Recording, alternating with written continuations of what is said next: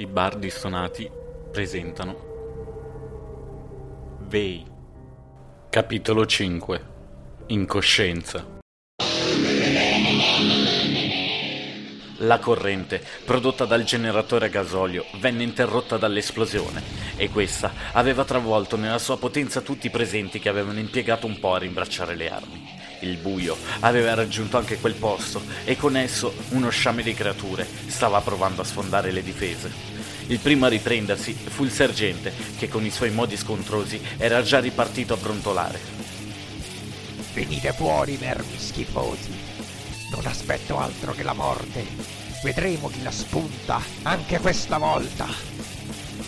Adam riprese coscienza. Le orecchie ancora gli fischiavano dal botto prodotto dall'esplosivo. L'odore emanato dai vapori prodotti dalla carne bruciata pregnava l'aria ed insieme alla polvere che si era alzata creavano una cortina di fumo che ben presto si aggiunse al buio. I visori notturni erano inutilizzabili. Dopo dieci anni di buio fu più semplice per lui adeguarsi alle condizioni del nuovo campo di battaglia. Le ombre, celate dalla nube, scattavano da destra a sinistra e di tanto in tanto si potevano udire le urla dei malcapitati che finivano per fare da pasto alle creature.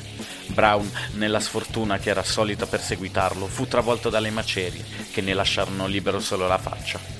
Le sue braccia erano bloccate e in breve il timore di fare la stessa fine dei suoi compagni lo smosse da quella situazione di stallo, ma il fucile era lontano.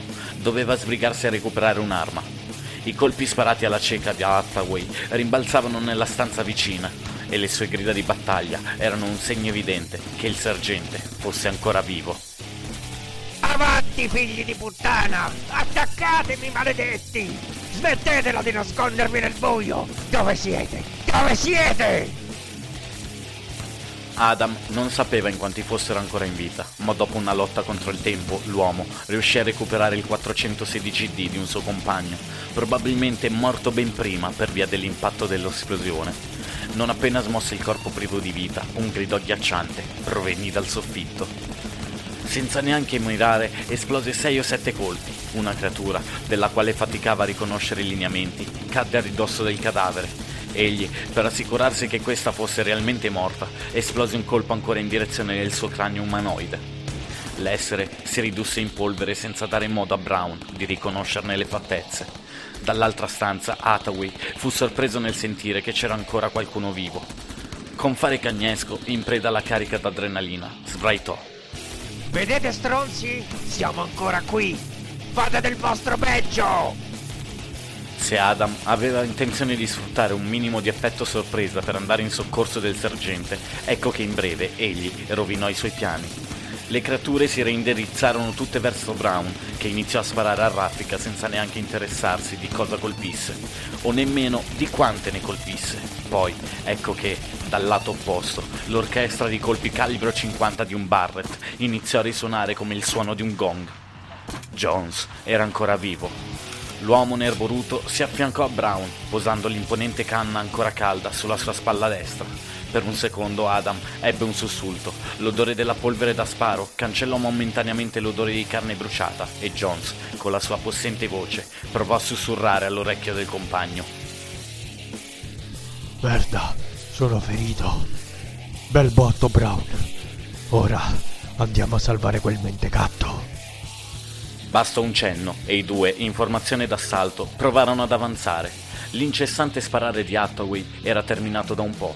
Con molta probabilità aveva esaurito i caricatori, rimanendo così sguarnito di ogni difesa. L'incoscienza che lo aveva mosso fino a quel momento divenne prudenza. Gli unici rumori che riempivano quel luogo erano i continui salti nel buio delle creature, fino a che non cessò anche il loro movimento.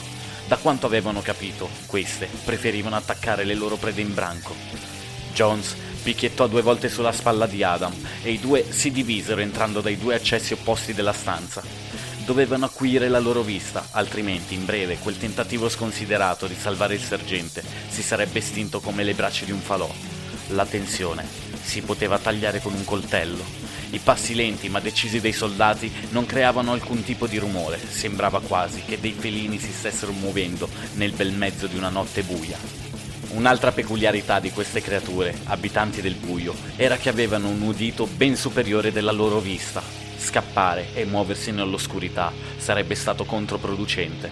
Adam e Jones si mossero come da manuale, tenendo la mira fissa dinanzi a loro. Poi, come un fulmine a ciel sereno, ecco che l'orchestra di colpi iniziò a risuonare il suo crescendo. Non sapevano con precisione il numero di creature e questo giocava a loro svantaggio, ma ebbero la certezza matematica di aver colpito i tango, sentendone il pesante tonfo sul terreno. Una decina di mostri piombarono giù dal soffitto, come le foglie cadono dagli alberi in autunno, svanendo poi in mucchi di cenere. Figli di Troia! Ecco qui! Cosa vi aveva detto? Hathaway cominciò ad imprecare con più foga di prima. Nonostante la supposizione di Adam, anche lui finì per scaricare i colpi della sua Glock nel buio angosciante del rifugio, ormai distrutto dalla battaglia appena intercorsa. I tre si ricongiunsero in un piccolo gruppo. A quel punto, con estrema fretta, cercarono di recuperare più colpi possibili e di fuggire da quel posto, che ormai era stato completamente raso al suolo. Quindi non poteva garantire loro la sicurezza di un tempo. Gli uomini dell'avamposto Len erano stati più che dimezzati. La conta dei morti superava i 15 e gli ultimi sopravvissuti erano i due feriti e Adam. Dovevano escogitare un modo per poter sopravvivere all'esterno con i pochi colpi rimasti in loro possesso.